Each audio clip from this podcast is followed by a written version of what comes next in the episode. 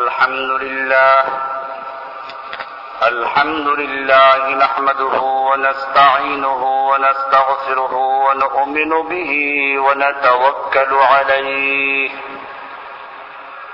ونعوذ بالله من شرور أنفسنا ومن سيئات أعمالنا من يهده الله فلا مضل له ومن يضلله فلا هادي له ونشهد أن لا إله إلا الله وحده لا شريك له ونشهد أن سيدنا وسندنا محمدا عبده ورسوله صلى الله تعالى عليه وعلى آله وأصحابه أجمعين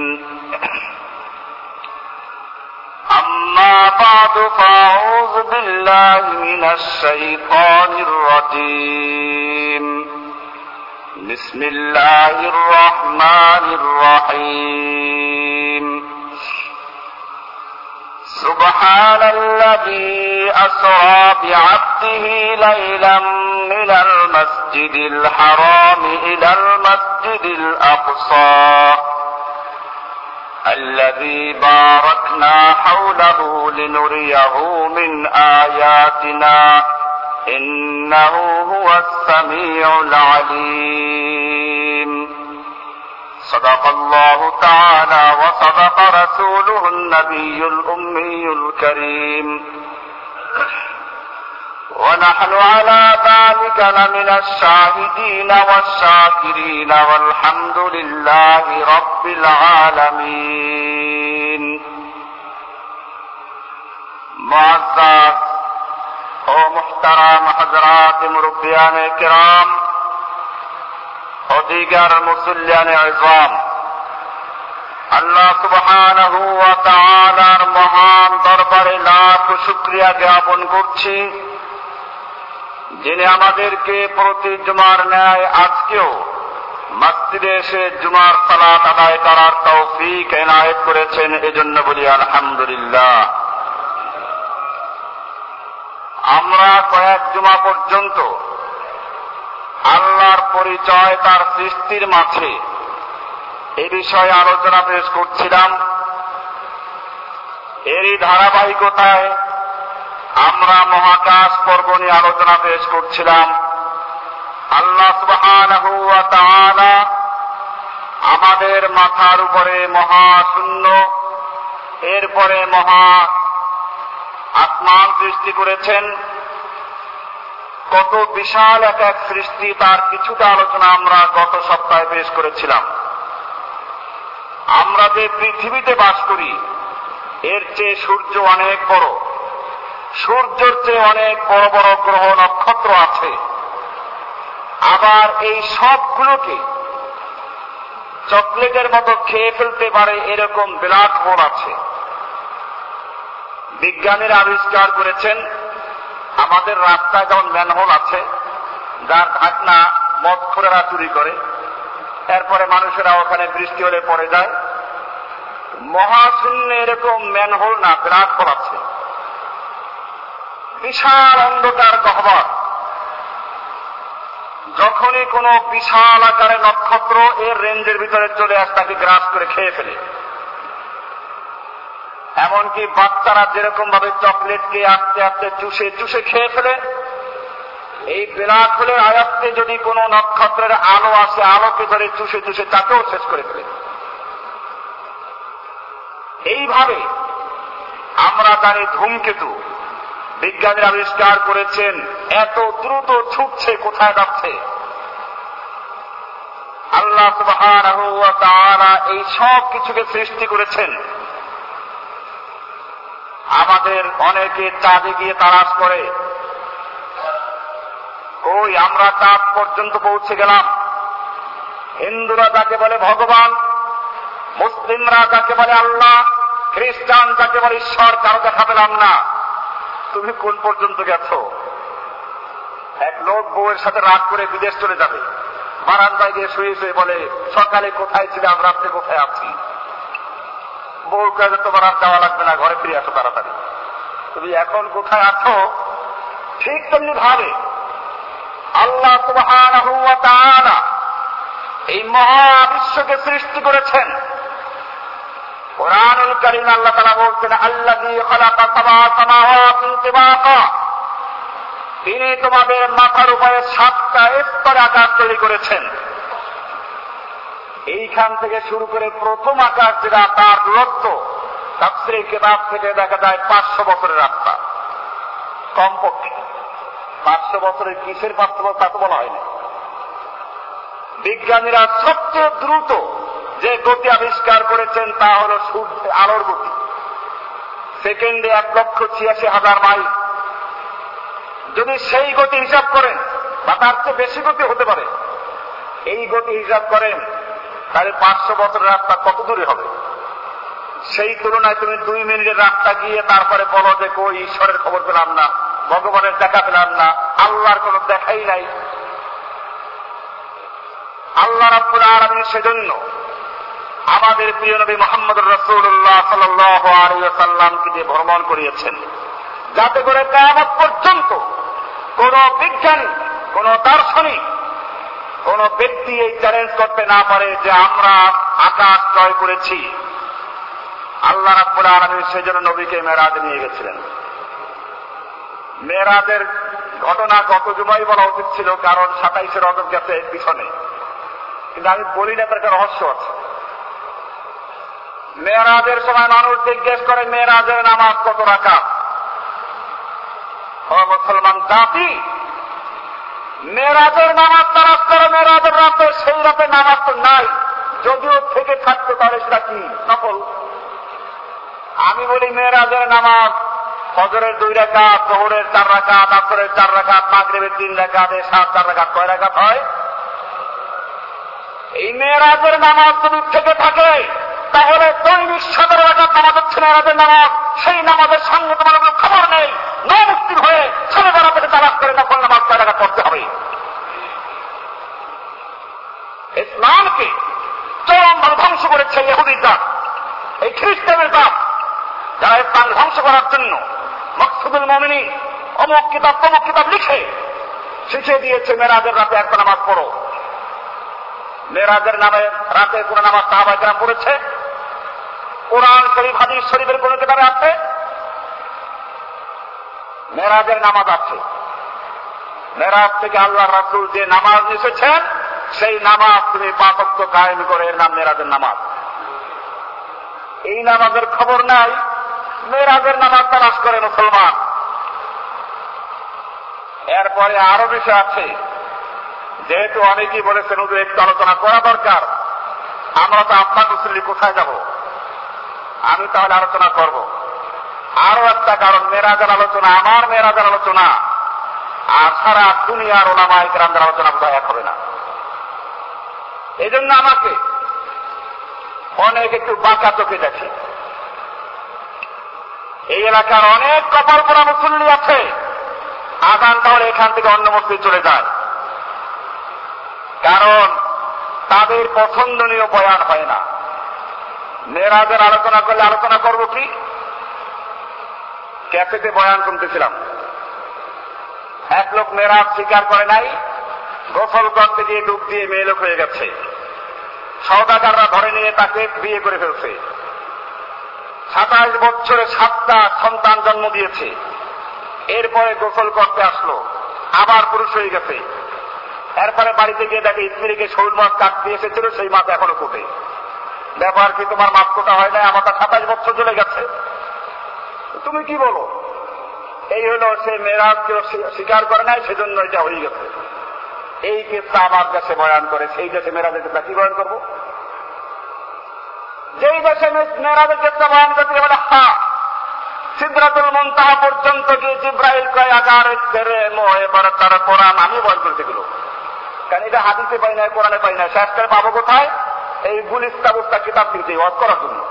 আর তখন আমার ওয়াজ খুব জনপ্রিয় ছিল, কারণ এই ওয়াজ তখন আমিও করতাম, যখন পড়াশোনা করি নাই। আগার প্রেময় বরতার কোরআন ফরুগে তাজাল্লি বতুজাত কোরআন। যদি একটা চুল পরিমাণ সামনে পড়ি তাহলে আমার পাকা সরকার হয়ে যাবে, এই বলে জিব্রাইল পিছনে পড়ে গেছে। জিব্রাইল মেরাজের সাথে আল্লাহর বিচ্ছিন্ন হন নাই। যাই হোক, মেরাজের শিক্ষা আছে। আল্লাহর রাসূল সাল্লাল্লাহু আলাইহি ওয়াসাল্লামের বিশেষ সফর আমাদের আলোচ্য বিষয়ের সঙ্গে সম্পৃক্ত। আমি সেজন্য বিষয়ে কিছু আলোচনা করবো ইনশাআল্লাহ। আল্লাহর রাসূল সাল্লাল্লাহু আলাইহি ওয়াসাল্লাম এই মেরাজের সফর শুরু করলেন। আজকে মেরাজের সফর শুরু করতে আমার ব্যথা লাগে, কারণ কোরআনের ওই আয়াত পড়লেই তখন চলে আসে মসজিদুল আকসার কথা। সুবহানাল্লাযী আসরা বিআবদিহি লাইলাম মিনাল মসজিদিল হারাম ইলাল মসজিদিল আকসা। সুবহানাল্লাযী আসরা বিআবদিহি, অতি পবিত্র মহাপবিত্র আল্লাহ সুবহানাহু ওয়া তাআলা যিনি তার আব্দকে, বান্দাকে, বুঝা গেল মেরাজ সশরীরে হয়েছিল। কারণ আব্দ বলা হয় দেহ এবং অন্তর দুইটা কাপড়ে আব্দ বলা হয়। আব্দিহি লাইলাম মিনাল মসজিদুল হারাম, মসজিদুল হারাম থেকে রাতের কিছু অংশে মসজিদুল হারাম থেকে ভ্রমণ করালেন ইলাল মসজিদুল আকসা, মসজিদে আকসা পর্যন্ত। মসজিদে আকসা পর্যন্ত কোথায় মসজিদুল আকসা?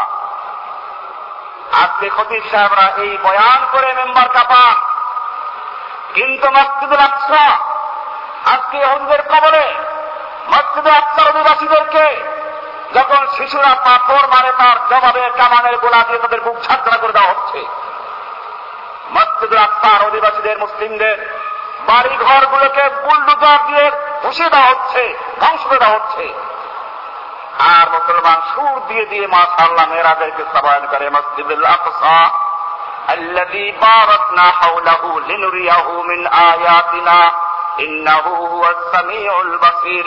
মসজিদুল আকসা পর্যন্ত, যেই মসজিদুল আকসার চতুর্পাশে আমি বরকত রেখেছি, বারাকনা হাওলাহু, বরকত রেখেছি তার চতুর্দিকে, লিনুরিয়াহু মিন আয়াতিনা, আজকে সেই বরকতওয়ালা মসজিদ কাদের দখলে? মুসলমান জাতি, মেরাজের আলোচনা করার পূর্বে তোমাকে বলতে হবে এই মসজিদুল আকসা কিয়ামতের মাঠে যে তোমার বিরুদ্ধে নালিশ করে, আল্লাহ আমাকে দখল করেছিল ইহুদিরা, আমার মুসলিমরা ইবাদত করতে পারে নাই, কিয়ামতের মাঠে আল্লাহ তাদের সেই সময় কি জবাব দিবে?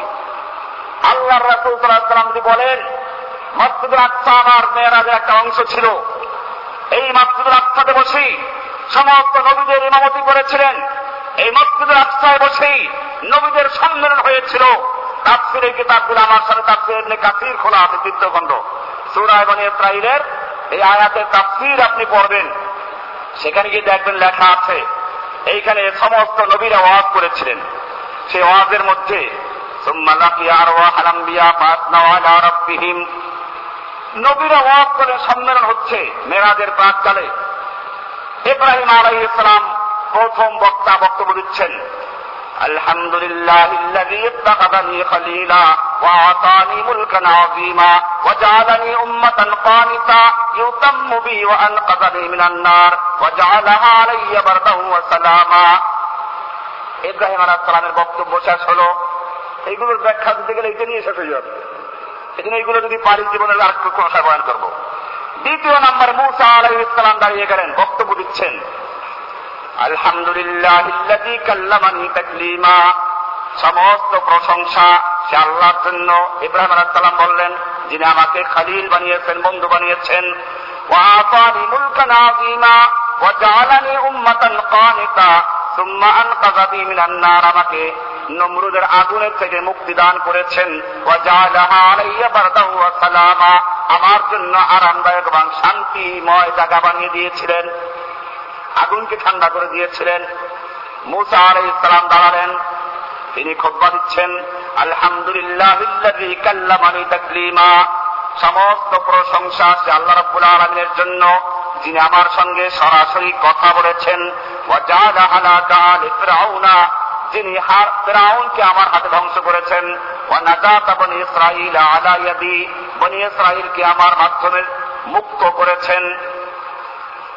এইভাবে বক্তব্য দিলেন। দাউদ আলাইহিস সালাম আর একজন বক্তা দাঁড়িয়ে গেলেন, আলহামদুলিল্লাহিল্লাযী জাআলানি মুলকান আযীমা ওয়া আল্লামানিয়াজ যাবুর ওয়া আলানা লিয়াল হাদীদ। আমার জন্য জবুর কিতাব দান করেছেন, লোহাকে নরম করে দিয়েছেন। ওয়া সাখারা লিয়াল জিবালা, আমার জন্য পাহাড়কে আমার অধীনস্থ করে দিয়েছেন। ইউসাববিহুনা ওয়া ইয়াততাইরু ওয়া আতানিল হিকমা ফাসতাল কিতাব। ওলামায়ে কেরাম যারা তার পরে ব্যাখ্যা দেখে নিন। এমনি ভাবে সুলাইমান আলাইহিস সালাম আরেকজন নবী, দলিলুল কদর নবী, সেখানে বক্তব্য দিচ্ছেন। মেরাজের সফরে বাইতুল মুকাদ্দাস আকসা মসজিদে সম্মেলন হচ্ছে। আলহামদুলিল্লাহিল্লাযী সাখারা লিয়ার রিয়াহা ওয়া সাখারা লিয়াশ শায়াতিন ইয়ামালুনা বিমা শিতা মিন মাহারিব ওয়া তামাসিল ওয়া জিফানিন কাল জাওয়ারিব ওয়া কুদুরিন রাসিয়াত ওয়া আল্লামানি মানতিকাত তাইরি ওয়া আতানি মিন কুল্লি শাইইন ফাদলাহু ওয়া সাখারা লি জুনুদা শায়াতিন ওয়াল ইনসি ওয়াল জিন وفضلني على كثير من عباده المؤمنين وآتاني ملكا عظيما لا ينبغي لأحد من بعدي وجعلني ملكا طيبا ليس فيه حساب। এই দীর্ঘ বয়ান দিলেন ঈসা হযরত সুলাইমান আলাইহিস সালাম, আমার জন্য পাহাড়কে অধীনস্থ করে দিয়েছেন, জিন ইনসানকে অধীনস্থ করে দিয়েছেন, এরকম ভাবে আমার জন্য পাখির ভাষা বোঝার ব্যবস্থা করে দিয়েছেন। এই সব বক্তব্য দিলেন। ঈসা আলাইহিস সালাম আরেকজন বক্তা দাঁড়িয়ে গেলেন। সুম্মা ইন্না ঈসা আলাইহিস সালাম আলা রাব্বিহি আযযা ওয়া জাল্লা ফাকালা আলহামদুলিল্লাহিল্লাযী জাআলানি কালিমাতাহু ওয়া জাআলা মাসালি কামাসালি আদম খালাকাহু মিন তুরাবিন সুম্মা ক্বালা লাহু কুন ফায়াকুন। সমস্ত প্রশংসা যে আল্লাহ রাব্বুল আলামিনের জন্য, যে আল্লাহ তাআলা আমাকে তার গুণ শব্দ দিয়ে তৈরি করেছেন, যেভাবে আদমকে তৈরি করেছিলেন। ওয়া আল্লামানিল কিতাবা, আমাকে কিতাব হিকমত শিক্ষা দান করেছেন, তাওরাত আর ইনজিল। وجعلني اخلق من الطين كهيئة الطير, আমি মাটি দিয়ে পাখি তৈরি করে তাকে আমি উড়িয়ে দিতে পারি। ফায়াকুল তাইরাম বিইذنিল্লাহি وجعلني ابرئ الاكمه والابرص, আল্লাহ তাআলা আমাকে জন্ম অন্ধ এবং কুষ্ঠ রোগ ভালো করার তৌফিক দান করেছেন। এইভাবে তিনি তার বৈশিষ্ট্যগুলো বললেন। এবারে প্রধান বক্তা, প্রধান মেহমান আল্লাহর রাসূল সাল্লাল্লাহু আলাইহি ওয়াসাল্লাম, আপনার নবী, তিনি দাঁড়িয়ে গেলেন। তিনি বক্তব্য দিচ্ছেন। সুম্মা ইন্না মুহাম্মাদান সাল্লাল্লাহু আলাইহি ওয়াসাল্লাম আসনা আলা রাব্বি আযযা ওয়া জাল্লা ফাকালা কুল্লুকুম আসনা আলা রাব্বিহি, তোমরা সকলেই আল্লাহর প্রশংসা করেছো।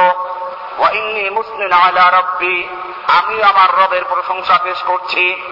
ফাকালা, এই বলে বক্তব্য শুরু করলেন। আলহামদুলিল্লাহিল্লাযী আরসালানি রাহমাতাল লিল আলামিন ওয়া কাফাতাল লিন-নাসি বাশীরা ওয়া নাযীরা। সমস্ত প্রশংসা সে আল্লাহর জন্য, যিনি আমাকে গোটা জগৎবাসীর জন্য রহমত স্বরূপ প্রেরণ করেছেন। ওয়া কাফাতাল লিন-নাসি বাশীরা ওয়া নাযীরা, এবং দুনিয়ার সমস্ত মানুষের জন্য, কিয়ামত পর্যন্ত আনেওয়ালা মানুষের জন্য আমাকে জান্নাতের সুসংবাদদাতা এবং জাহান্নামের থেকে সাবধানকারী হিসেবে প্রেরণ করেছেন। ওয়ানজাল আলাইয়াল ফুরকানা ফীহি তিবয়ানুন লিকুল্লি শাইইন, এবং তিনি আমার উপরে ফুরকান নাযিল করেছেন, সত্য এবং মিথ্যার মধ্যে পার্থক্য করে দেওয়ার ফুরকান বলা হয় কোরআনকে। ফুরকান নাযিল করেছেন আল ফারিকু বাইনাল হক্কি ওয়াল বাতিল, সমস্ত সত্য এবং মিথ্যার মধ্যে পার্থক্য করে দেয় যেই কিতাব, সেই কিতাবের নাম কি? ও মুসলমান, কোরআন ছেড়ে দিয়ে কোরআনকে সাকে বললো, সেই দিকে পাগল ভাবে ধাবিত হচ্ছে। আর মুসলমান কোরআনের সাকা তার কাছে আসে না। আল্লাহ রাসূল বলছেন, আতানি ফুরকান, আমাকে ফুরকান দান করেছেন, আল ফারিক বাইনাল হক ওয়াল বাতিল, সত্য এবং মিথ্যার মধ্যে যেই কোরআনের স্পষ্ট পার্থক্য করে দেয় সেইটার নাম হচ্ছে ফুরকান। তার নাম কি? কোরআনের আর এক নাম হচ্ছে কি? ফুরকান। আল্লাহর রাসূল সাল্লাল্লাহু আলাইহি ওয়া সাল্লাম মেরাজের ভাষণে নবীদের সামনে সে বক্তব্য পেশ করছেন। ওয়াজালানি ওয়ানজাল আলাইয়াল ফুরকানা ফীহি বায়ানুন লিকুল্লি শাই, যার মধ্যে সব মৌলিক বিষয়গুলোর বয়ান রয়েছে। তোমার সমাজ কিভাবে চলবে, রাজনীতি কিভাবে চলবে, দেশ কিভাবে চলবে, আদালত কিভাবে চলবে। ও মুসলমান, আজকে কোরআনকে ঢুকিয়ে দিয়েছে মসজিদে। তোমার সমাজে কোরআন নাই, ব্যবসা বাণিজ্যে কোরআন নাই, আদালতে কোরআন নাই, সংসদে কোরআন নাই, কোন জায়গায় কোরআন নাই। কোরআনকে ঢুকিয়েছে শুধু মসজিদের মধ্যে। আসো মেরাজের লাস্ট আলোচনায় আসো, আল্লাহর সঙ্গে কি আলোচনা হয়েছিল সেখানে দেখবা কি হয়। আল্লাহ রাসূলের বক্তব্য শুরু হলো, বলছেন ওয়া জাআলা উম্মতি খায়রা উম্মাতিন উখরিজাত লিন-নাস, আমার উম্মতকে সমস্ত উম্মতের মধ্যে শ্রেষ্ঠ উম্মত বলে আল্লাহ তাআলা ঘোষণা করেছেন। ওয়াজাআলা উম্মতি উম্মাতান ওয়াসাতা, আমার উম্মতকে মধ্যমপন্থী উম্মত বানানো হয়েছে। ওয়াজাআলা উম্মতি হুমুল আফদালুনা ওয়াল আখারুন, আমার উম্মতকে প্রথম এবং শেষ তৈরি করা হয়েছে। দুনিয়াতে এসেছে শেষে, জান্নাতে যাবে আগে। ওয়াশরাহা লি সাদরি, আমার অন্তরকে আল্লাহ তাআলা খুলে দিয়েছেন। আমার দিকিরকে, আমার আলোচনাকে সর্বোচ্চ স্থান দিয়েছেন। এইভাবে বক্তব্য দিচ্ছেন আল্লাহ রাসূল সাল্লাল্লাহু আলাইহি ওয়াসাল্লাম। ইব্রাহিম আলাইহিস সালাম স্পিকার, তিনি দাঁড়িয়ে বললেন বিহাদা আফসালাকুম মুহাম্মদ, এই মহা সম্মেলনের প্রধান মেহমান, প্রধান বক্তা মুহাম্মদ সাল্লাল্লাহু আলাইহি ওয়াসাল্লাম বক্তব্য দিলেন। আর তার বক্তব্যই স্পষ্ট করে দিয়েছে তিনি এই কারণেই সমস্ত নবীদের মধ্যে সর্বশ্রেষ্ঠ ব্যক্তি। মুসলমান, এই দেশে খ্রিস্টানরা বই লিখে ছেড়ে দিয়েছে, তরিকুল জান্নাতুল মুজরিমিন নাটক ছেড়েছে। সেখানে তারা এরপর দেখাচ্ছে কোরআন খুলে খুলে কোরআন পড়া মুসলমানদের বিভ্রান্ত করছে যে ঈসা আলাইহিস সালামের প্রতি ঈমান আনতে হবে। কোরআনে বলতে ঠিকই আছে, কোরআনে আয়াত আছে ঈমান আনতে হবে। ঈমান অর্থ কি? ঈসা আলাইহিস সালাম নবী ছিলেন। এহুদীদের মতো আমরা তাকে যারা সন্তান বলবো না, খ্রিস্টানদের মতো তাকে আমরা আল্লাহর পুত্র বলবো না। এই শিক্ষা দেওয়া হচ্ছে কোরআন। এই ইমান রাখার নাম হচ্ছে ঈসা বলে ঈমান আনা। কিন্তু খ্রিস্টানরা এবারে কেতাব ছেড়ে দিয়েছে, মুহাম্মদ সাল্লাল্লাহু আলাইহি ওয়াসাল্লামের প্রতি ঈমান এনে তারা বেহেশতে কেউ যেতে পারবে না। বই আছে আমার কাছে, খ্রিস্টানদের বই, আরবিতে লেখা কিতাব, কোরআন আয়াতে লেখা। এইভাবে খ্রিস্টান মানা হচ্ছে। আর মেরাজের আলোচনা আমরা পেশ করছি। আল্লাহর রাসূল সাল্লাল্লাহু আলাইহি ওয়াসাল্লাম মেরাজে রওনা হচ্ছেন সফর। প্রথম যাচ্ছেন প্রথম আকাশের দিকে। বাইতুল মুকাদ্দাসের সম্মেলন সাধারণ সংকেত করে দিয়েছি, এবারে মহাকাশের উদ্দেশ্যে চলছে মেরাজ। এই মেরাজ হচ্ছে উপরে উঠা সিঁড়িকে বলা মেরাজ। মূলত প্রথম সফর বাইতুল্লাহ থেকে বাইতুল মুকাদ্দাস পর্যন্ত হয়েছিল গোড়াতে। গোড়া হচ্ছে গাধার চেয়ে একটু বড়, গোড়ার চেয়ে একটু ছোট একটা প্রাণীর নাম হচ্ছে কি গোড়া। বারকুন মানে বিদ্যুৎ, বিজলি, বিদ্যুতের গতিতে চলতে জন্য তার নাম গোড়া। এরপরে এখান থেকে মেরাজ, আল্লাহ রাসূল মেরাজ করছেন সিঁড়ি। প্রথম আকাশে গেলেন, আকাশে গিয়ে উঠতে পারেন নাই। আমাদের তো মাশাআল্লাহ আমি বলে থাকি, এই যে সুফিদের বইতে লেখা আছে, চোখ বন্ধ করে পুরো দুনিয়া তারা দেখতে পায়। হাসান বসরি রাবেয়া বসরি বলাবলি খেলাচ্ছিল, তো রাবেয়া বসরিকে হাসান বসরি খুঁজে পায় না, কোথাও পাবে কেমনে? সে তো আল্লাহর আরশের তলে গিয়ে পলি আছে। ও মুসলমান, আল্লাহর নবী মেরাজে যাচ্ছেন। দেখো বুখারী, মুসলিম, তিরমিজি, নাসাঈ, তাফসীরের যত কিতাব, তাফসীর বাইজাবী, তাফসীর ইবনে কাসীর, তাফসীর লুহুল মানি, তাফসীর মাযহারি, তাফসীর ইবনে কাসীর, তাফসীর কুরতুবী, যত তাফসীর কিতাব আছে সব কিতাবে মেরাজের কথা বর্ণনা করা আছে। যেহেতু কোরআনে আয়াত আছে, এই ব্যাখ্যায় সব তাফসীরে ছেদে আল্লাহর রাসূল সাল্লাল্লাহু আলাইহি ওয়াসাল্লাম তিনি জিবরাইল রওনা হচ্ছেন। প্রথম আকাশের সামনে গিয়ে হাজির, 500 বছর রাত অতিক্রম করেছেন। এরপরে প্রথম আসমান হাজির, গিয়ে দেখলেন আসমানের দরজা বন্ধ। জিবরাইল বললেন দরজা খোলো, বলা হচ্ছে কে তুমি? জিবরাইল দরজা খোলার জন্য বললেন, ফাকিলা লাহু মান আনতা, বলা হলো তুমি কে? ক্বালা জিবরাইল, বলা আমি জিবরাইল। কিলা মান মাআকা, তোমার সঙ্গে কে আছে? ক্বালা মুহাম্মদ সাল্লাল্লাহু আলাইহি ওয়াসাল্লাম, বলল মুহাম্মদ আছে। বলে তাকে কি ডাকা হয়েছে? বলে হ্যাঁ ডাকা হয়েছে। এবারে দরজা খোলা হলো। ফাফতিহা লানা ফাইযা নাবি আদম আলাইহিস সালাতু ওয়াস সালাম, আমি সেখানে গিয়ে আদম আলাইহিস সালাতু ওয়াস সালামকে দেখতে পেলাম। ফারাহাবা বি ওয়া তাআলি বিখাইরিন, আমাকে সে মারহাবা জানালো। জিবরাইল পরিচয় করে দিলেন যে হচ্ছে তোমাদের আব্বা আদম। এইভাবে পরিচয় হলো। প্রথম আকাশ আল্লাহর রাসূল সাল্লাল্লাহু আলাইহি ওয়াসাল্লাম ভেদ করলেন। তাফসীরে কোনো কোনো কিতাবে দেখা যায় এই পৃথিবী থেকে আসমান পর্যন্ত যত দূরত্ব, প্রথম আকাশটা ততটুকু পুরু এবং মোটা হতে তার ওইরকম আবার অতখানি মোটা। সুবহানাল্লাহ বিহামদিহি সুবহানাল্লাহিল আযীম। এরপরে প্রথম আকাশে গিয়ে আদমকে পাইলেন। এইভাবে দ্বিতীয় আকাশে গেলেন, সেখানে একই অবস্থা। আবার দরজা খোলার জন্য বলা হলো ফাতাহালানা, এখানে আগের মতো কথাবার্তা হলো। দরজা খোলা হলো।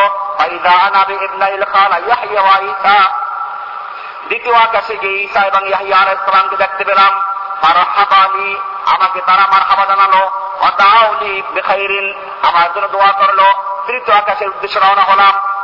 দ্বিতীয় আকাশ থেকে তৃতীয় আকাশ পর্যন্ত আবার সেই 500 বছর রাস্তা পাকা এবং দূরত্ব, কিন্তু আকাশে দরজা খুলতে বলা হলো, আবার সেখানে একই কথাবার্তা হলো, দরজা খোলা হলো। তৃতীয় আকাশ অতিক্রম করলাম, এই পৃথিবী থেকে আসমান পর্যন্ত যে দূরত্ব, তৃতীয় আকাশটাও সেই একই ধরনের মোটা এবং পুরো। সুবহানাল্লাহ। ফাইদা নবী ইউসুফ আলাইহিস সালাম, সেখানে গিয়ে ইউসুফ আলাইহিস সালামকে দেখতে পেলাম। এইভাবে চতুর্থ আকাশে গেল ইদ্রিস আলাইহিস সালাম, পঞ্চম আকাশে হারুন আলাইহিস সালাম, ষষ্ঠ আকাশে মুসা আলাইহিস সালাম, সপ্তম আকাশে ইব্রাহিম আলাইহিস সালাম হেলান দিয়ে বসে আছেন বাইতুল মামুর মসজিদের সঙ্গে। বাইতুল মামুর মসজিদ থেকে সামনে গেলে হলো সিদরাতুল মুনতাহা। এই সিদরাতুল মুনতাহা হচ্ছে যেখানে খালায়েতদের যাওয়া শেষ হয়ে যায়, কিন্তু এখান থেকে জিবরাইল বিচ্ছিন্ন হয়েছেন, এর কোনো সহি রিওয়ায়াত নাই। এরপর আল্লাহ রাসূল সাল্লাল্লাহু আলাইহি ওয়াসাল্লাম সামনে বাড়লেন, আরশে আযীমের উদ্দেশ্যে রওনা হলেন। সেখান থেকে রফরা আসলো। আমি এই সবগুলো আলোচনা করবো না। এবারে মেরাজে কি আলোচনা হলো? আমাদের দেশের ওলামা ইকরাম যখন বয়ান করেন তখন মেরাজের আলোচনায় শুধু নামাজ তিনি আসেন। আমি সেজন্য বলেছি যে আমার মেরাজের আলোচনা আর অন্যদের আলোচনা এক না, সেজন্য অনেক সময় এড়িয়ে চলে যায়। কারণ অনেকেবারে হুজুর এই মুহূর্তে জিহাদের আলোচনা কিছু না করলে হয় না, আমার হিসাব কি তারা তারাই পরামর্শ দেন।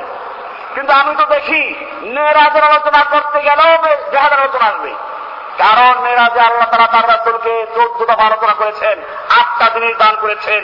আমি সেজন্য আজকে এই বাংলাকে তো আমি কিনি না কোনো সময়, ইসলামিক ফাউন্ডেশন থেকে তাফসীর ইবনে কাসীরের এই অংশটা কিনে এনেছি, যেখানে মেরাজের আলোচনা আছে। তাফসীর ইবনে কাসীর এর ফাউন্ডেশন করেছে, 6 নম্বর খণ্ডে মেরাজের আলোচনা আছে। বাংলা পড়লে আপনাদের বিশ্বাস হবে যে হুজুর নিজে বহন করা বলতে এটা কিনে এনেছি। মেরাজের আলোচনায় আল্লাহ রাব্বুল আলামিন তার নবীর সঙ্গে কি আলোচনা করেছেন সেই বিষয়গুলো গুরুত্বপূর্ণ আলোচনা। আজকে আমাদের সমাজের আলোচনা আসলে বলে নামাজের আলোচনা, ঠিক আছে নামাজ মেরাজে আসবে, কিন্তু শুধু নামাজ নয়, মেরাজের খবর হয়েছিল। ইতিহাস থেকে জানা যায় আল্লাহর রাসূল সাল্লাল্লাহু আলাইহি ওয়াসাল্লাম তার 40 বছর বয়সে নবুয়ত প্রাপ্ত হলেন। আরো প্রায় 10 বছর চলে গেল মক্কায় ইসলামের দাওয়াত দিচ্ছেন। কিসের দাওয়াত? ইসলামের দাওয়াত। সেই ইসলামের দাওয়াত কি ছিল? এটা নিয়ে মুসলিমদের বিভ্রান্তি আছে। আমাদের দেশে ইসলামের দাওয়াত অনেকেই দেয়, কেউ রাজনীতির মাধ্যমে, কেউ বিভিন্ন মাধ্যমে, কেউ লা ইলাহা ইল্লাল্লাহ দাওয়াত দেয়। কিছুর থেকে কিছু হয় না, আল্লাহ থেকে হয়। দোকানে খাওয়ায় না, চাকরিতে খাওয়ায় না, ব্যবসা বাণিজ্য খাওয়ায় না, খেত খামার খাওয়ায় না। এই হলো লা ইলাহা ইল্লাল্লাহর অর্থ। মুসলমান জাতি এই বিশ্বাসগুলো মক্কার কুফাররাও করত, আগেও করেছে, এখনো করে। কোরআনকে জিজ্ঞেস করো, কোরআন বলবে ওরা ইনসাও তাহুম মান খালাকাহুম। হে নবী, আপনি যদি মক্কার কুফারদেরকে আবু জাহেল কাবুল হাতকে জিজ্ঞেস করেন মান খালাকাহুম, কে ওদেরকে সৃষ্টি করেছে, লা ইয়াকুলুনাল্লাহ, তারা বলে আল্লাহ সৃষ্টি করেছে। সুতরাং সৃষ্টিকর্তা আমরা যেমন বিশ্বাস করি আল্লাহ, কুফাররা বিশ্বাস করতে থাকে। আবার যদি জিজ্ঞেস করো ওরা ইনসাও তাহুম মান খালাকাতানা ওয়া, হে নবী আপনি যদি মক্কার কাফেরদেরকে জিজ্ঞেস করেন কে সৃষ্টি করেছে আসমান, কে সৃষ্টি করেছে জমিন, ওয়াসাক্কারা শামসা ওয়াল কমার, কে তোমাদের অধীনস্থ করেছে চন্দ্র এবং সূর্যকে, লা ইয়াকুলুনাল্লাহ, তারা বলবে সবকিছু করেছে কে। তাহলে মক্কার কুফাররা বিশ্বাস করত চন্দ্র সূর্যের মালিক আল্লাহ, আসমান জমিনের মালিক আল্লাহ। এই বিশ্বাস কাফেররা এমনিই করত। রিজিক দেওয়ার মালিক আল্লাহ, তাও বিশ্বাস করত। ওয়ালা ইনসাও তাহুম মান নাযালা মিনাস সামাই মাআন ফাআহইয়া বিল আরদি মিন বাদি মাউতিহা, হে নবী আপনি যদি মক্কার কাফেরদেরকে জিজ্ঞেস করেন কে আসমান থেকে পানি বর্ষণ করে, ফাহিয়া বিল আরদি মিন বাদি মাউতিহা, সেই পানির মাধ্যমে মৃত্যু জমিনকে শুকিয়ে চৌচির হয়ে যাওয়া জমিনকে কে আবার জীবিত করে, লা ইয়াকুলুনাল্লাহ, তারা বলবে আল্লাহ তাআলা তাই সবগুলো করে। কোরআনকে আবার জিজ্ঞেস করো রিজিক দেওয়ার মালিককে, আম্মা ইয়ামলিকুর রিজকা মিনাস সামাই ওয়া, আসমান জমিন থেকে রিজিক দেয় কে, ওমান ইউদাব্বিরুল আমর, ওমান হুয়া রাব্বুল আরশিল আযীম, আরশের মালিক কে। এই সবগুলো মক্কার কাফেররা বিশ্বাস করত। তুমি কি জানো না তোমার নবীর আব্বার নাম আব্দুল্লাহ? নবীর আব্বার নাম কি? তো যদি লোকেরা আল্লাহ বিশ্বাস না করতো নিজের ছেলের নামকে আব্দুল্লাহ রাখে কেউ? আব্দুল্লাহ মানে আল্লাহর বান্দা, আল্লাহর গোলাম। তো বোঝা গেল আল্লাহর নবীর জন্মের আগে আব্দুল্লাহ নাম তারা রাখতো, এই জন্য আব্দুল্লাহ আল্লাহ নবীর আব্বার নাম। আবু তাহলে আব্দুল মুত্তালিব, আব্রাহা বাদশা যখন খানায় তার ভাঙতে আসে, তার গরু ছাগল ধরে নিয়ে যায়, তিনি বললেন যে আমার এই দুম্বা ভেড়াগুলো ফেরত নিতে এসেছি।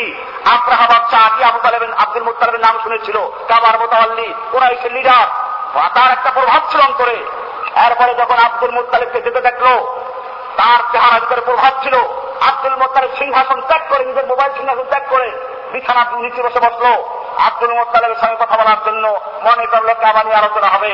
আব্দুল মুত্তালিব বলল, আমি এসেছি, শুনলাম আপনার লোকেরা আমার কিছু দুম্বা ভেড়া বকি ধরে নিয়ে এসেছে বলে নেওয়ার জন্য। আব্রাহাম বাদশা বলল, আমি আপনার নাম শুনে প্রভাবিত ছিলাম, আপনাকে দেখার পরে আমার অন্তরে আপনার প্রভাব বেশি জমে গিয়েছে, কিন্তু আপনার কথা শুনে আমার সবকিছু মিলান হয়ে গেছে। কারণ আমি এসেছি আপনার কাবা ভাঙার জন্য, যেই কাবা আপনার বংশের ইজ্জত মর্যাদা গিয়েছে, যেই কাবার সঙ্গে আপনার মর্যাদা জড়িত, যেই কাবার সঙ্গে মক্কার মর্যাদা জড়িত, সেই কাবা ভাঙতে এসেছি। আর আপনি সেই সম্পর্কে কথা না বলে কথা বলছেন উট বেড়া দুম্বা বকরি নিয়ে কথা। আপনি কেমন নেতা? আব্দুল মুত্তালিব জবাব দিয়েছিল, ও আপনারা শুনে রেখো, আমি তো ওই দুম্বা ভেড়া বকরির মালিক সেদিনের জন্য কথা বলতে এসেছি। ওই কাবার মালিক আমি নই, ওই কাবার মালিক হচ্ছেন আল্লাহ সুবহানাহু ওয়া তাআলা, তিনি তার কাবা হরপ করবেন, আমি তার জিম্মাদারি নই। পরিষ্কার জবাব দিলেন। আব্দুল মুত্তালিব আল্লাহকে বিশ্বাস করতেন না, মক্কার কুফার আল্লাহ বিশ্বাস করতো না। আমি তো আগেও আলোচনা করেছি, মক্কার কুফাররা আল্লাহ নবীর বয়স যখন 35 বছর, তখন কাবা নির্মাণের প্রয়োজন হয়েছিল। তারা হরপ করেছিল, আল্লাহর ঘর নির্মাণ করতে গিয়ে হারাম পয়সা লাগাবো না, হালাল পয়সা জমা করো। টাকা জমা করলো, হিসাব নিকাশ করে দেখে এই পয়সা দিয়ে কাবা ঘর নির্মাণ হবে না। ইব্রাহিম আলাইহিস সালামের যেই পর্যন্ত ঘর ছিল সেই পরিমাণ নির্মাণ করা সম্ভব নয়, কি করা যাবে? সেজন্য তারা পরামর্শ করলো, কিছু হারাম পয়সা লাগাই। সবাই বাড়বে না, তা হবে না। বলে তাহলে কি করা যায়? কিছু অংশ বাদ দাও। হ্যাঁ, বাদ দিব, তবুও হারাম পয়সা লাগাবো না। ওই সময় মক্কার কাফেররা, আবু জাহল আবুল হাবরা ছিল লিডার, আবু সুফিয়ান লিডার ছিল। তারা কাবা নির্মাণ করলো, হারাম পয়সা লাগানো না, একটা অংশ বাদ দিল, তারপরে হারাম পয়সা লাগানো। তারা আল্লাহ বিশ্বাস করে না। এই কথার দ্বারা আমি মক্কার কাফেরদের প্রশংসা অবশ্যই করছি না, কিন্তু পার্থক্য প্রমাণ করতে চাই। মুসলমান জাতি মক্কার কাফেররা সবগুলো আগে বিশ্বাস করতো, তাহলে কেন তারা ইসলামের বিরোধিতা করলো? কাফের কেন হলো? পার্থক্য তালাশ করো। আল্লাহ রাসূল মেরাজের আগ পর্যন্ত সালাত নামাজে দাওয়াত দেন নাই, রোজা পরবে হিজরতে পড়ে, হজ পরবে আরো পরে, তাহলে কিসের দাওয়াত দিয়েছিলেন? ইতিহাস পড়ো। আল্লাহর রাসূল সাল্লাল্লাহু আলাইহি ওয়াসাল্লাম যেই দাওয়াত দিয়েছিলেন, সেই দাওয়াত ছিল সাফা মাহফার পার করেছিলেন, ইয়া আইয়ুহান নাস কুলু লা ইলাহা ইল্লাল্লাহ মুফলিহুন। হে জাতি, তোমরা বলো লা ইলাহা ইল্লাল্লাহ, আল্লাহ ছাড়া কোনো ইলাহ নেই, তোমরা সফল হবে। লা ইলাহা ইল্লাল্লাহ কি তা'বুদুনাল্লাহ ওয়াহদাহু, আল্লাহর এক আল্লাহর ইবাদত করবে। তাকলাউনা মান তা'বুদু মিন দুনিল্লাহ, আল্লাহ ছাড়া যাদের ইবাদত করে সব বর্জন করবে। তখন সঙ্গে সঙ্গে আবু লাহাব বুঝতে পারলো, এই লা ইলাহার মানে হচ্ছে শুধু খাওয়ান দেওয়া না, রিজিক দেওয়ার মালিক না। লা ইলাহা ইল্লাল্লাহ মানে হচ্ছে লা ইলাহা, কোনো ইলাহ নেই, কোন সার্বভৌম ক্ষমতার মালিক নেই, কোন আইনদাতা নেই, কোন বিধানদাতা নেই, কোন ইবাদত উপযুক্ত নেই। লা মা'বুদা, তার অনুগত্য করা যাবে না। ব্যক্তি জীবনে, পারিবারিক জীবনে, রাষ্ট্র জীবনে, সামাজিক জীবনে কোন অনুগত্য করা যাবে না ইল্লাল্লাহ, আল্লাহ ছাড়া। এই লা ইলাহার অর্থ বুঝবা, উদাহরণটা ভালো করে বুঝে শুনে প্রতিবাদ করলো। কোরআন বলছে, তাকবাল্লাকা আলা আজামাল আলাহা ইলাহা ওয়াহিদা, মোহাম্মদকে সমস্ত আলেহাদেরকে, আমাদের 360 মূর্তি দেবদেবীদেরকে এক আল্লাহ কেন্দ্রীভূত করে ফেললো। ইন্না হাযা লা শাইউন উজাব, এটা বড় আশ্চর্য কথা। আল্লাহ রাসূলকে আবু লাহাব পার্থক্য হলো, এক মুহূর্ত আগে যেই নবীকে সবাই ভালোবাসত, এক মুহূর্ত আগে আল আমিন বলে ডাকত, এখন সবাই তার দুশমন হয়ে গেল। আল্লাহর বিপক্ষে একটা লোক প্রতিবাদ করতে পারলো না। বোঝা গেল লা ইলাহার মানে তারা বুঝে শুনি তারা প্রতিবাদ করেছিল। মুসলমান জাতি আজকে সেই লা ইলাহা আছে, আল্লাহর সেই দাওয়াত দিতেন, কিন্তু লা ইলাহা আছে। মুসলমান আল্লাহর ইবাদত করতে বসে করে, সমাজের বিশাল অঙ্গনে, ব্যবসা বাণিজ্যে, আদালতে, কোনো জায়গায় আল্লাহর বিধান নাই, লা ইলাহা ইল্লাল্লাহ করতেছে মুসলমান। আসুন আল্লাহর দরবারে গিয়ে, আল্লাহর রাসূল সাল্লাল্লাহু আলাইহি ওয়াসাল্লাম আল্লাহর সঙ্গে কথা বলছেন, সেই কথাগুলো কি ছিল? সেই কথাগুলো ছিল, আল্লাহ রাসূল সাল্লাল্লাহু আলাইহি ওয়াসাল্লাম প্রথমে কিছু কথা বললেন। আল্লাহ বলেন, আল্লাহ তুমি তো অমুক অমুক দিয়েছ, আমাকে কি দিবা? সেই কথা আছে, আল্লাহ তার বললেন, বলো তুমি কি চাও? আপনি ইব্রাহিম আলাইহিস সালামকে আপনার খলিল বন্ধু বানিয়েছেন, তাকে আদর্শ দান করেছেন, মুসার সঙ্গে আপনি কথা বলেছেন, দাউদকে আপনি বড় রাজত্ব দান করেছেন, ওয়ানান্তালাহুল হাদিদ, তাকে লোহা নরম করে দিয়েছেন, লোহার দ্বারা তা ইচ্ছা তাই তৈরি করে, ওয়াসাখারতালাহুল জিবালা, আপনি তার জন্য পাহাড়গুলিকে অধিনস্থ করে দিয়েছেন, ওয়াতাইতা সুলাইমানা মুলকান ওয়াসাখারতালাহুল জিন্না ওয়াল ইনসা ওয়া শায়াতিনা, আপনি সুলাইমানকে এইগুলো দিয়েছেন, ওয়াল্লামা ঈসা তাওরাত ওয়াল ইনজিলা, ঈসাকে আপনি তাওরাত ইনজিল দিয়েছেন, সে জীবিত মৃত্যু লোকদেরকে তোমার হুকুমে জীবিত করে, জন্ম অন্ধ এবং কুষ্ঠরোগীকে ভালো করে এবং তাকে এবং তার মাকে শয়তান থেকে তুমি হেফাজত করেছ, আল্লাহ তারা তুমি আমাকে কি দিবা বলো। এবার আল্লাহ তারা বলছেন আমি তোমাকে বন্ধু হিসেবে ঘোষণা করলাম, ওয়ান্তা হাবিবি তুমি আমার হাবিব বন্ধু, গভীর অন্তরঙ্গ বন্ধু। ও আমার তো বন্ধু তাওরাতে হাবিবুল্লাহ হাবিবুর রহমান, আমি তোমাকে গোটা বিশ্ববাসীর জন্য সুসংবাদদাতা এবং জাহান্নাম থেকে সাবধানকারী রূপে সৃষ্টি করেছি গোটা বিশ্ববাসীর জন্য। এইটা আর কাউকে দেওয়া হয় নাই। আগের নবীদেরকে এক একটা এলাকার জন্য, এক একটা জাতির জন্য, একটা সমাজের জন্য আমি নির্ধারণ করে দিয়েছিলাম, কিন্তু তোমাকে আমি কোন নির্দিষ্ট এলাকার জন্য নয়, কোন নির্দিষ্ট জাতির জন্য নয়, কোন এলাকার জন্য নয়, কোন বর্ণের জন্য, কোন গোত্রের জন্য নয়, আমি তোমাকে গোটা বিশ্ববাসীর জন্য কিয়ামত পর্যন্ত আমি আমার সমস্ত নবীদের জন্য রাসূল বানিয়েছি, নবী বানিয়েছি। সুতরাং তোমার পরে যদি কোনো নবুয়ত দাবি করে, রাসূলত দাবি করে, সে আপনাদের আখেরাত না করো, সে মোতারাব্বি হোক না করো, সেই গোলামত কাদির হোক না করো, বাদদার হবে, কাফের হবে, মিথ্যাবাদী হবে, শয়তান হবে, ইবলিস হবে, নবী হতে পারে না। সুতরাং বুঝা গেল বাংলাদেশে কাদিয়ানী মসজিদ আছে।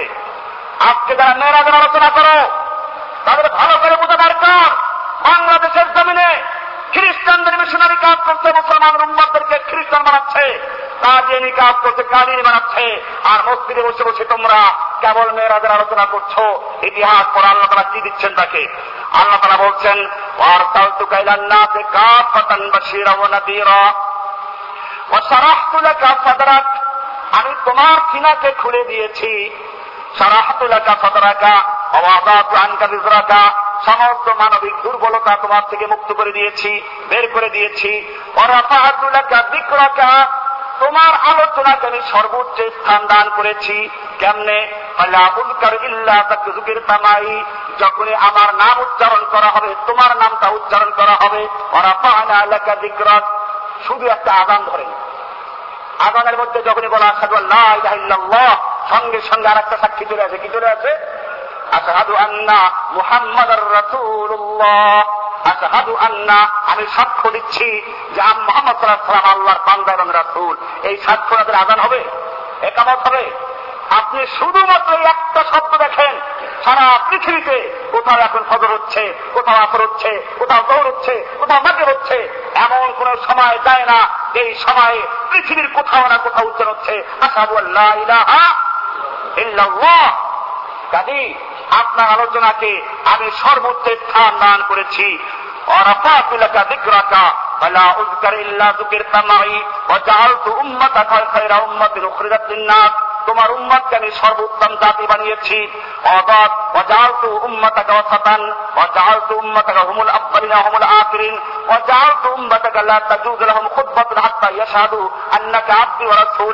তোমার উম্মতের খুতবা, খুতবা দেন জুমার খুতবা, ওয়াজের খুতবা, এখন তো মুসলমান খুতবাও জানে না।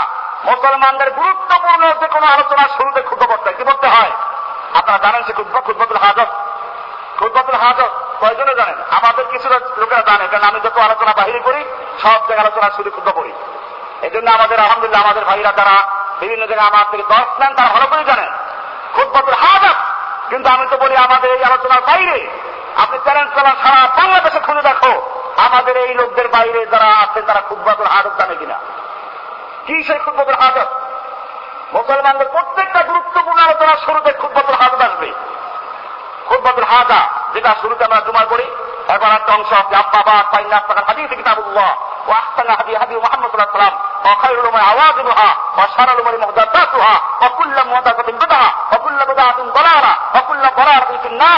এইটা হচ্ছে খুতবাতুল হাজা।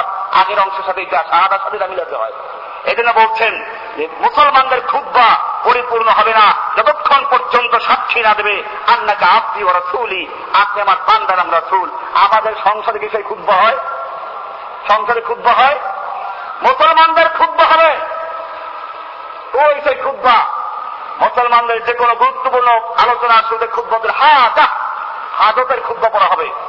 আল্লাহ তারা বললেন আপনাকে আমি সেই মর্যাদা দিয়েছি।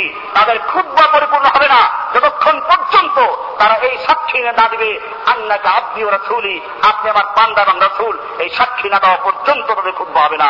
ওয়া জাআলতু উম্মাতাকুম রাব্বাল আখিরিন। এরপরে আল্লাহ রাসূল সাল্লাল্লাহু আলাইহি ওয়াসাল্লামকে আরো অনেক কিছু দিলেন। আমি শেষের অংশটা পড়তে সাথে গিয়ে এরপরে আটটা জিনিস দিলেন। এর আগে কয়েক তখন চলে গেছে মাত্র বাদ দিকে তাফসীর। আপনারা তাফসীর ইবনে কাসির আরবি যারা তারা আরবিতে পড়বেন বনে ইসরাঈলের তাফসীর, বাংলায় পড়বেন বনে ইসরাঈলের তাফসীর, সূরা তাফসীর ইবনে কাসির এর মধ্যে বিস্তারিত লেখা আছে, পড়বেন তাহলে সব পেয়ে যাবেন। ওইখানে যেটা শেষে যেটা বললেন আল্লাহ তাআলা দিচ্ছেন এবার, এবার দেওয়ার জিনিস। ওয়াতাইতুকা তামানিয়াতা হুমিন, আপনাকে আমি ৮টা জিনিস দান করেছি। কয়টা জিনিস? কেন ৮টা জিনিস? এই মেরাজ হয়েছিল, আমি শুরু করেছিলাম যে আল্লাহ নবী দাওয়াত দিলেন, দীর্ঘ ১০ বছর চলে গেল দাওয়াত দিলেন। এবারে মক্কায় তার আর কোন সহায় নেই, খাদিজাও মরে গেছেন, চাচা ছিল আবু তালেব সেও মারা গেল, আল্লাহর রাসূল তারা অসহায় হয়ে পড়লেন। আল্লাহ তাআলার ভিন্ন দৃষ্টিভঙ্গি আছে, আল্লাহ তাআলা ভিন্ন ব্যবস্থা করেছেন।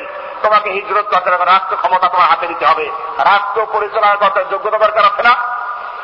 মুসলমান জাতি আজকে ভালো করে জেনে রাখো, মেরাজের খবর শুধুমাত্র নামাজের জন্য নয়, মেরাজের খবর হয়েছিল একটা সমাজ গঠন করার জন্য, রাষ্ট্র গঠন করার জন্য, যে যোগ্যতার প্রয়োজন, যে কাজের প্রয়োজন, সমস্ত কর্মসূচি আল্লাহ তাআলা সরাসরি দেওয়ার জন্য তার নবীকে মেরাজ করেছিলেন। বলুন সুবহানাল্লাহ। রাষ্ট্র পরিচালনার জন্য যা কিছু প্রয়োজন নামাজ দিয়েছেন, নামাজের একটা ঐতিহাসিক কারণ আছে, নামাজের মাধ্যমে সমাজ গঠন করা হয়। সেজন্য আল্লাহ নামাজের কাতার দাঁড়িয়ে বলতেন সব্বু সুসুফক ওয়ালা তাসতালিকু, কাতার সোজা করো, কাতারের যেন বাঁকা বাঁকা না হয়, তাহলে কিন্তু আঁকা বাঁকা হলে ফায়ুখালিকুল্লাহ বাইনা কুলুবিকুম, তোমাদের অন্তরের মধ্যে আল্লাহ তাআলা বক্রতা সৃষ্টি করে দিবেন। বোঝা গেল কাতার সোজা করা নামাজের মধ্যে একটা গুরুত্বপূর্ণ অংশ, কারণ এই কাতার সোজা করলে নামাজের আমাদের ব্যবস্থাপনা সমাজের ব্যবস্থা ঠিক হয়ে যাবে। তাহলে নামাজের মধ্যেও সমাজ ব্যবস্থার বিষয়টা আছে। জামাতে নামাজ পড়া, ঐক্যবদ্ধ থাকা, মুসলিম জাতি দৈনিক 5 বার নামাজের মাধ্যমে দেখা করবে, সাক্ষাৎ করবে, প্রয়োজন হিসাব নিকাশ করবে, কার কি সমস্যা দেখবে। এরপরে আরেকটু বড় পরিসরে শুক্রবারে তারা জুমার দিন একত্র হবে, এরপরে বছরে 2 ঈদে জমা হবে। এরপরে সারা বিশ্বের মুসলমানদেরকে ঐক্যবদ্ধ করে তাদের কি প্রয়োজন আছে, কি সমস্যা আছে, সবগুলো আলোচনা করার জন্য আরাফাতের ময়দানে প্রতি বছর একবার ইজতেমা ব্যবস্থা করেছে। সুবহানাল্লাহ।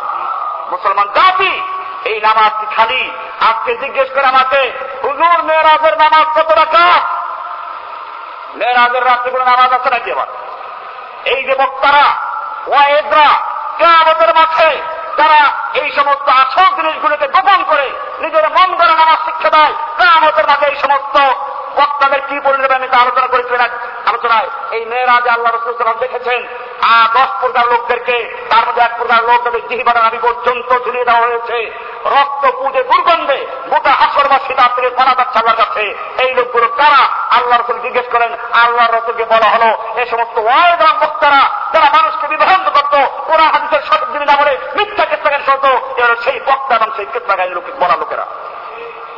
মুসলমান জাতি আল্লাহ তাআলা এবার তার নবীকে দিচ্ছেন 8টা জিনিস। কয়টা জিনিস? 8টা জিনিস দিচ্ছেন। একেবারে তাফসীর ইবনে কাসিরে লেখা আছে বাংলায়, আপনারা বাংলা থেকে দেখি পড়ে দিচ্ছি আপনাদেরকে। এখানে আছে, এটা হলো তাফসীর ইবনে কাসির 6 নম্বর খণ্ডে 246 নম্বর পৃষ্ঠা, ইসলামিক ফাউন্ডেশন থেকে প্রকাশিত।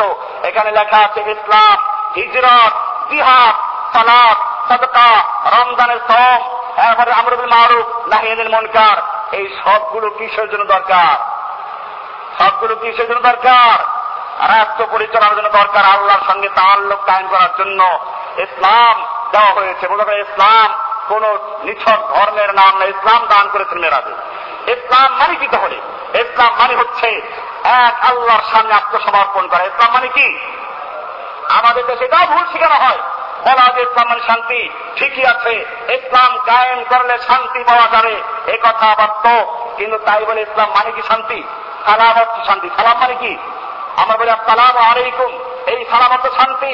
আর তুমি ইসলাম মানে শান্তি মানে আলিফকে কেন বাড়ানো হলো? নিশ্চয়ই কারণ আছে। ইসলাম মানে শান্তি নয়, ইসলাম মানে হচ্ছে ব্যক্তি জীবনে, পারিবারিক জীবনে, সামাজিক জীবনে, রাষ্ট্র জীবনে, সর্বক্ষেত্রে এক আল্লাহর সামনে আনুগত্য করা, আল্লাহর হুকুমের চলা, আল্লাহর নিষেধগুলো পরিহার করা, এর নাম হচ্ছে ইসলাম। এর নাম কি? এই ইসলাম দিয়েছেন মেরাজে, 1 নম্বর জিনিস। 2 নম্বর, ইসলামের সঠিক দাওয়াত দিলে পরে নির্যাতন আসবে, জুলুম আসবে, সেই জন্য হিজরত করতে হবে। কি করতে হবে? বোঝা গেল যেই লা ইলাহা তাআলার দিলে পরে কেউ তোমার বিরুদ্ধে যায় না, আল্লাহর নবীকে পাগল বলা হয়েছে, জাদুকর বলা হয়েছে, আর তোমাকে সবাই মিষ্টি খাওয়ায়, বুঝতে হবে তোমার লা ইলাহা আর আল্লাহর নবীর লা ইলাহার এক দাওয়াত না। আল্লাহর নবী সাল্লাল্লাহু আলাইহি ওয়াসাল্লাম, আপনি ইতিহাস পড়ুন, সৈয়দ কুতুব রহমাতুল্লাহ আলাইহি শহরের একজন বড় আলেম ছিলেন। লা ইলাহার বক্তব্য দেওয়ার কারণে রাষ্ট্র শক্তি তাকে ফাঁসির হুকুম দিয়ে দিল। ফাঁসির হুকুম দেওয়ার রাতের বেলায় মৌলভী সাহেবকে কালমা পড়াবার জন্য অনেকে গেছো, তুমি কেন এসেছ? আমি জেলখানার ইমাম সাহেব, ফাঁসির হুকুম যাদের হয় তাদেরকে লা ইলাহা পড়ায়, কালমা পড়ায়। আচ্ছা তুমি কালমা পড়াও, বলো তোমার কালমাটা কি? লা ইলাহা ইল্লাল্লাহ মুহাম্মাদুর রাসূলুল্লাহ। আমার তো সন্দেহ হচ্ছে, কারণ আমি তো লা ইলাহা ইল্লাল্লাহ ব্যাখ্যা দেওয়ার কারণে, এরপরে বক্তব্য দেওয়ার কারণে, কিতাব লেখার কারণে আমার ক্ষতি হচ্ছে। আর তুমি সেই সরকারের চাকরি করো, লা ইলাহা পড়ো। ও মুসলমান, ও মৌলভী সাহেব বুঝে গেছে তোমার লা ইলাহা ইল্লাল্লাহ আর আমার লা ইলাহা ইল্লাল্লাহ এক নয়। তোমার লা ইলাহা ইল্লাল্লাহ যেই সরকার তোমাকে পয়সা দেয়, আর সেই সরকার আমার লা ইলাহার ধাক্কায় আমাকে ফাঁসি দিচ্ছে। তোমার লা ইলাহা মানে হচ্ছে বাতিলের সঙ্গে আপোষ করা, আমার লা ইলাহা মানে হচ্ছে বাতিল থেকে আপোষ না করা। তোমার লা ইলাহা মানে হচ্ছে বাতিলের সার্বভৌমত্ব মেনে নেওয়া, আমার লা ইলাহা মানে হচ্ছে আল্লাহ ছাড়া কারো সার্বভৌমত্ব মেনে না নেওয়া। তোমার লা ইলাহা মানে হচ্ছে আল্লাহ ছাড়া, আল্লাহর বিধান শুধুমাত্র মসজিদ থাকবে আর বাহিরে চলবে না। আমার লা ইলাহা মানে হচ্ছে আল্লাহ ছাড়া সমাজে, রাষ্ট্রে, কোথাও আল্লাহ ছাড়া কারো বিধান চলবে না। তোমার লা ইলাহা তুমি পড়ো, আমার লা ইলাহা আমি পড়ি, তোমার সাথে আমার কোনো সম্পর্ক নেই। পরিষ্কার লেখা আছে আল্লাহ নবীকে মেরাজের মধ্যে 2 নম্বর বিষয় প্রথম দিলেন কি? প্রথম দিলেন কি? ইসলামে দাওয়াত দিতে গেলে জুলুম নির্যাতন আসবে। আল্লাহ নবীর উপর জুলুম এসেছে, নির্যাতন এসেছে, হত্যা করতে ঝাড়াও করা হয়েছে, তারপরে হিজরত করতে হয়েছে। 2 নম্বর দিলেন হিজরত। 2 নম্বর কি দিলেন? হিজরত করে চুপটা বসে থাকবা যে আমরা জঙ্গলে বসে থাকবো আর ওরা কাজ চালাবে না। 3 নম্বর দিলেন জিহাদ। 3 নম্বর কি দিলেন? আজকে আমাকে তারা বলে, আমার হিতাকাঙ্ক্ষীরাও বলেন মহাপথে ভালো কথা, জিহাদের কথা না বললে পারেন না হুজুর। ঠিকই না বলে পারি, যদি কোরআন হাদিসে না থাকতো তার বলতেন না। কিন্তু আমি মেরাজের আলোচনা করতে করি না এই জন্য যে মেরাজের আলোচনা করতে গেলে আল্লাহ তাআলা যে 8টা জিনিস দান করেছেন তার মধ্যে 3 নম্বর জিনিস দান করেছেন জিহাদ। সুতরাং যারা জাহাজটা স্বীকার করে, তারা মেরাজকে স্বীকার করে, জাহাজটা স্বীকার করে, রাসূলকে স্বীকার করে, জাহাজটা স্বীকার করে, কোরআনকে স্বীকার করে, জাহাজটা স্বীকার করে, হাদিসটা স্বীকার করে, জাহাজটা স্বীকার করে, সে মুসলমান থাকে না। আজকে বুঝতে হবে ইহুদি খ্রিস্টানরা দুনিয়াতে বসে রাস্তা দেখাচ্ছে আর মুসলমানদেরকে বলে তোমরা জিহাদ মানে টেররিস্ট, জিহাদ মানে জঙ্গিবাদী, মুসলমান জাতি। কোরআন একটা গুরুত্বপূর্ণ অংশ হচ্ছে জিহাদ, রাসূলের জীবনের গুরুত্বপূর্ণ অংশ হচ্ছে জিহাদ। সুতরাং জিহাদকে কোন ব্যক্তি বন্ধ করতে পারবে না, কিয়ামত পর্যন্ত জিহাদ চালু থাকবে। যারা জিহাদকে বন্ধ করবে তার অংশ হয়ে যাবে ইনশাআল্লাহ। 3 নম্বর জিহাদ দিলেন। জিহাদ আমি আরবি আমার সামনে আছে, বাংলা আমার সামনে আছে। বাংলা এই জন্য কিনেছি আপনাদেরকে দেখাবার জন্য, বাংলা আমার কোনো প্রয়োজন নাই। আমার বাসায় বাংলা কিনা খুব কম, মাঝে দুই করে আসি খেলি দেখাবার জন্য, কারণ বাঙালিদের পড়াই দেবে না। এই যে বাংলা কিতাব এখানে আসছে, জিহাদ দিলেন 3 নম্বর। এরপরে 4 নম্বর দিলেন সালাত। জিহাদের মাধ্যমে মানুষ যখন ইসলামী দলে দলে চলে আসবে, এবারে তাদেরকে ঐক্যবদ্ধ রাখা, আল্লাহর আনুগত্য করানো, এই জন্য সালাত, সামাজিক ব্যবস্থা সালাত, এই সালাত দিলেন। সালাতের পরে এটা 4 নম্বরের বিষয়। 5 নম্বর দিলেন শ্রম, কারণ ত্যাগ স্বীকার করতে হবে, তোমার খাওয়ার জন্য দিনের আশা নাই। 4 নম্বর শ্রম দিলেন। 5 নম্বর দিলেন আমর বিল মারুফ নাহি আনিল মুনকার। এবারে রাষ্ট্রকরণ হবে, রাষ্ট্রকরণ হলে পরে রাষ্ট্রের একটা গুরুত্বপূর্ণ অংশ হচ্ছে সালাত কায়েম করা। এটা সম্পর্কে ইনশাআল্লাহ সালাত জুমার পরে দীর্ঘ আলোচনা হবে। আমর বিল মারুফ করা, নাহি আনিল মুনকার করা, সৎ কাজের আদেশ, অসৎ কাজ থেকে নিষেধ। আপনি রাষ্ট্র ক্ষমতা না আসা পর্যন্ত সৎ কাজের আদেশ দিতে পারেন না। আপনি বলতে পারেন ভাই নামাজ পড়ো, এইটা কি আদেশ বলে? বাংলা আদেশ বলে, আরবিতে বলে, আরবি ভাষায় আমর বলা হয়। আল-আমরু বিল লুগা কাউলুল কাইল লিগাইরিহি আলা সাবিল ইসতিলাহি ফাল। অর্থাৎ নিজে ক্ষমতাবান হয় অধীনস্থ লোকদের উপরে এই আদেশ করা যে তুমি এই কাজটা করো, না হচ্ছে আমর আদেশ। রাষ্ট্র ক্ষমতা নালে আদেশ করতে পারেন আপনি, এটাকে অনুরোধ বলা হয়। অনুরোধ আরবিতে বলে ইলতিমাস, তলব, দরখাস্ত। বুঝে গেল এই মেরাজের ঘটনার মধ্যে পরিষ্কার বলা আছে আপনাকে রাষ্ট্র গঠন করতে হবে, সেই রাষ্ট্রের মাধ্যমে সৎ কাজের আদেশ জারি করতে হবে, অসৎ কাজের নিষেধ জারি করতে হবে। এইভাবে 8টা জিনিস দান করলেন মেরাজে। কয়টা জিনিস দান করলেন? এই 8টা জিনিস দান করলেন। ইসলাম, 2 হিজরত, 3 জিহাদ, 4 সালাত, 5 সাদাকা। সাদাকা পড়ে গেছে মাঝখানে, আমি এটা আলোচনা করলাম আজকে। আর তারপরে রমজানের রোজা। কটা হলো? আবার বলছি, ইসলাম 1, 2 নম্বর হিজরত, 3 নম্বর জিহাদ, 4 নম্বর সালাত, 5 নম্বর যাকাত, 6 নম্বর রমজানের শ্রম, 7 নম্বর আমর বিল মারুফ সৎকারের আদেশ, 8 নম্বর নাহি আনিল মুনকার অসৎ কাজ থেকে নিষেধ। এরপরে আরো প্রায় কয়েকটা জিনিস আছে, 6টা জিনিস আছে এখানে। এই ছয়টা জিনিস আরো দান করলেন। সেই ছয়টা জিনিস বয়ান করতে আর সময় লাগবে। আমি আমার বক্তব্যের পরিষ্কার করে দিলাম, আজকে শুরু থেকে যখনই আপনি মেরাজের ক্ষেত্রে বয়ান করবেন তখনই আপনাকে বাইতুল মুকাদ্দাসে যেতে হবে। আল্লাহর নবী সেখানে গিয়েছিলেন, সেখানে বসে সমস্ত নবীদের সঙ্গে সম্মেলন করেছেন। মুসলমান জাতি আজকে সেই বাইতুল মুকাদ্দাসকে ইহুদি খ্রিস্টান দখল করেছে। বাইতুল মুকাদ্দাসের জন্য যারা জিহাদ করছে তাদেরকে ইহুদি খ্রিস্টানরা জঙ্গিবাদী বলছে, সন্ত্রাসী বলছে। ওরা যখন বোমা নিক্ষেপ করছে আর তার কারণে মুসলিম যুবকেরা পাথর ছুঁড়ে মারছে, তারা জঙ্গিবাদী হয়। ওরা জঙ্গিবাদী হয় না। মুসলমান জাতি আজকে পাওয়া আছে যদি আমেরিকার ভাষায় এই জঙ্গিবাদী হয়, সেই জঙ্গিবাদী আমি, সেই জঙ্গিবাদী তুমি, সেই জঙ্গিবাদী প্রত্যেক মুসলমান দেওয়া জরুরি। বাইতুল মুকাদ্দাস আজাদ দরকার আছে কিনা, মুক্ত করা দরকার আছে কিনা? মুসলমান জাতি যদি প্রয়োজন হয় বাইতুল মুকাদ্দাসকে মুক্ত করার জন্য, আর যদি প্রয়োজন হয় সেটা বুকের তাজা তুলে নেওয়ার জন্য বাইরে থেকে নেওয়া যাচ্ছে। মুসলমান জাতি আজকে তোমাদেরকে টেরোরিস্ট বলে, জঙ্গিবাদী বলে আমেরিকা তোমাদের বদনাম করছে। কিছুদিন পরে মসজিদে এই কথাগুলো আর বলা যাবে না, মসজিদটি বন্ধ হয়ে যাবে। সেজন্য তোমাদেরকে এখনই সচেতন হতে হবে। মেরাজের আলোচনা করলে প্রয়োজন হবে আল্লাহ তাআলা যে আটটা জিনিস দান করেছেন, সেই আটটা জিনিসের মূল টার্গেট কি ছিল?